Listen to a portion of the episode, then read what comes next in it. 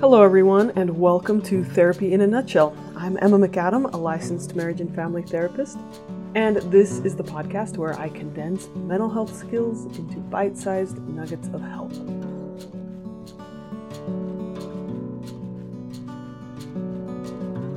Did you know that some people with dissociative identity disorder, uh, that's what used to be called multiple personality disorder. So when they switch personalities, their different personality states can have completely different physiology. Studies have shown that alter personalities may have different allergies different blood pressure and hormones. They may have different vision. One alter might need glasses when the core personality doesn't. And they've been able to show through imaging that different personalities have different blood flow and activity in the brain. Now, they've compared that to actors pretending to have different personalities, and they can actually see a completely different physical change in the bodies of these people with dissociative identity disorder than the actors.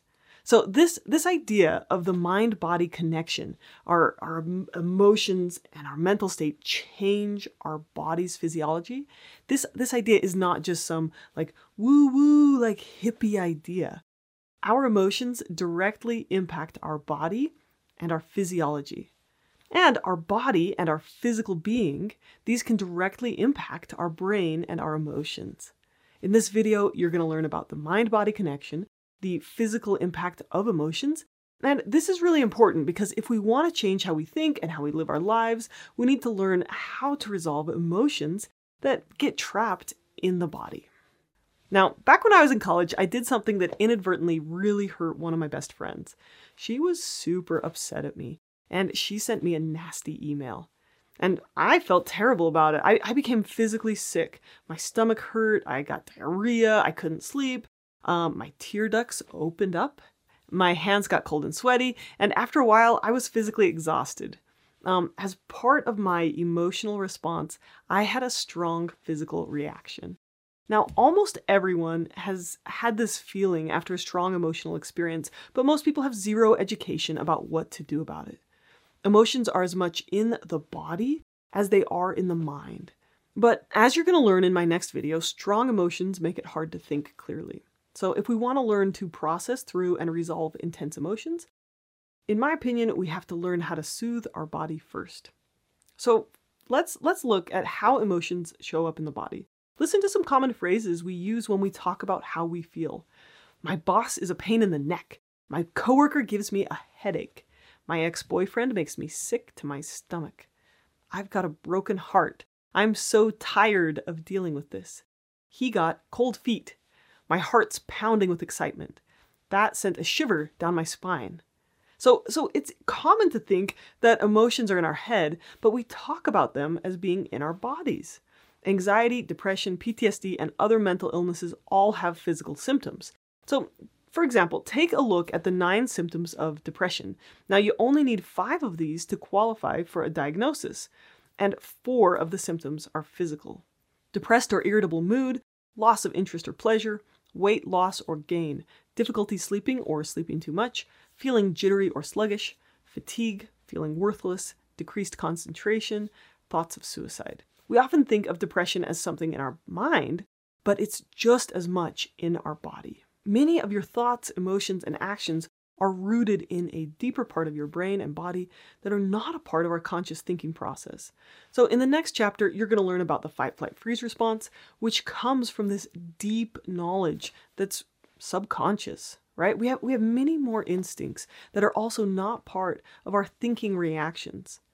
Now, take a look at this fascinating research that explored where people experience emotions in their body. In the comments section below, tell me about how you experience emotions in your body. Now, while there is little empirical research demonstrating emotions and memories are stored in your body, there is plenty of anecdotal evidence. People feel their emotions in their stomach, their glands, their heart, their other muscles. Like, think about your jaw, how tense that gets when you're stressed, or your neck or back pain, right? And people feel their emotions and the impact of them throughout their body. There's also very rigorous research showing the links between stress and physical illnesses like cancer, heart attacks, decreased immunity, and a bunch of other disorders. we, we really cannot separate the mind from the body. They're intricately connected. In a previous video, I said that allowing yourself to feel an emotion can't harm you. And I meant it. We, we can handle feeling an emotion, letting it pass through us.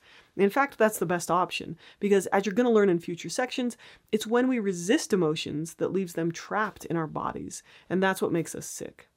And just because our emotions are in our bodies and they do sometimes get stuck, that doesn't mean they have to be trapped there forever. A growing field of research into body based treatments is showing that you can treat trauma, anxiety, and other intense emotions through evidence based body work like somatic experiencing therapy or EMDR. So, when we learn to notice the physical aspect of emotions, that gives us better insight into how to resolve them. And not only does how we think change how our body feels, but how our body feels can change how we think. So, just take a minute and think about like how your thinking changes when you're tired, for example. Are you more irritable? Are you more sensitive? Are you more likely to catastrophize?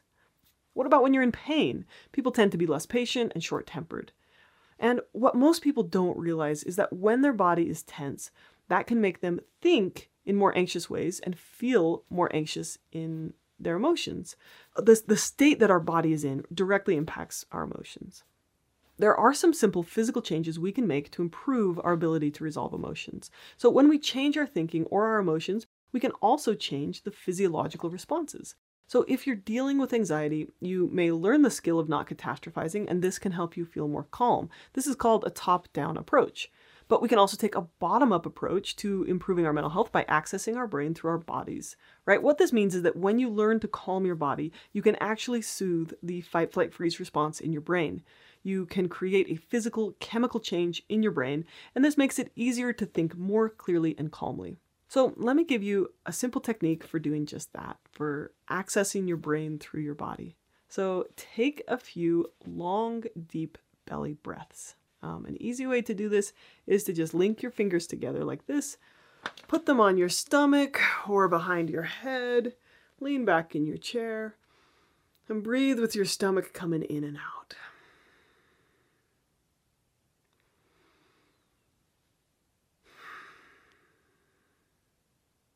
Now, let's focus on an area that you might be feeling a little bit of tension. Could be your neck or your back or your shoulders. Could be your stomach. For me, I'm going to use my shoulders. Now, my shoulders feel a little bit tense. So, what I'm going to do is I'm going to lean in to that tension. I'm just uh, going to exaggerate that tension in my shoulders just a little bit. Like this. And as I breathe out, I'm going to let my shoulders relax.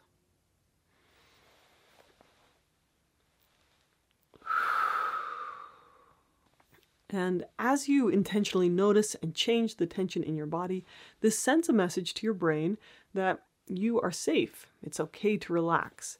And this frees your mind to think more clearly. So, small changes in our physical habits can create big changes in our brain. We can release trapped emotions through moving our bodies. Now, when I talk about trapped emotions, this this there isn't research yet showing empirical evidence that emotions are in our physical bodies. What I'm talking about is the experience we have of emotions. So, what people feel in their bodies could be an expression of the learned um, reaction to threats that our amygdala is producing inside of our brain, but how people feel it is in their bodies. So, in this section, the next five videos in my course, you're to learn how to improve your mental health by working with emotions in the body. You're going to learn about the fight, flight, freeze response, how to turn it off, the two parts of your nervous system, and what to do if you're stuck in the anxious part of your nervous system. And you're also going to learn some practical skills for releasing that tension and training yourself to relax. But to begin with, there are some simple things that you can do that can make a huge difference for your mental health. And honestly, I think that taking care of your body is so essential for mental health that we're working on this section before we're working on the section on changing how you think. So here's a couple of small things you can do to directly improve your mental health. So the first one is improve your sleep. Depression and anxiety and sleep issues are closely connected.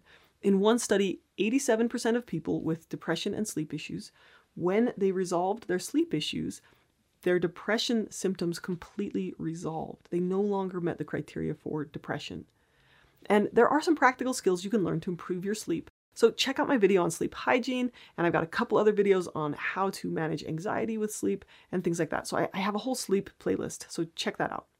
Okay, the second one is exercise, right? Exercise has been shown to be as effective as antidepressants at treating mild to moderate depression, and it's super effective at treating anxiety too. So check out my exercise handout in the resources section of the course. Uh, number three, nutrition, right? Our brain isn't just a mind, it's a five pound chunk of fat, water, proteins, and other physical building blocks. So, how we eat and what we eat directly impact brain functioning. My Change Your Brain course goes into a lot more detail about physical changes that you can make to improve your mental health. Um, a few more ways to improve your mental health through the body include um, yoga, which, according to Bessel van der Kolk, he's the author of The Body Keeps the Score, um, yoga has been shown to be more effective at treating PTSD than any medication. Um, changing your posture, right? Sitting upright can help you feel happier and more assertive. And smiling, right? Smiling can sometimes make you feel happier. And in my opinion, most importantly, learning the skill to regulate your nervous system is really essential to learning how to manage mental health, especially anxiety and depression. And you're going to learn all about that in the next four videos. Um, yeah, I go into like a big deep dive on this. Okay. There are also two really simple skills that can make a big difference on physical and mental calmness, right? The first one is progressive muscle relaxation, and the other one is the body scan exercise.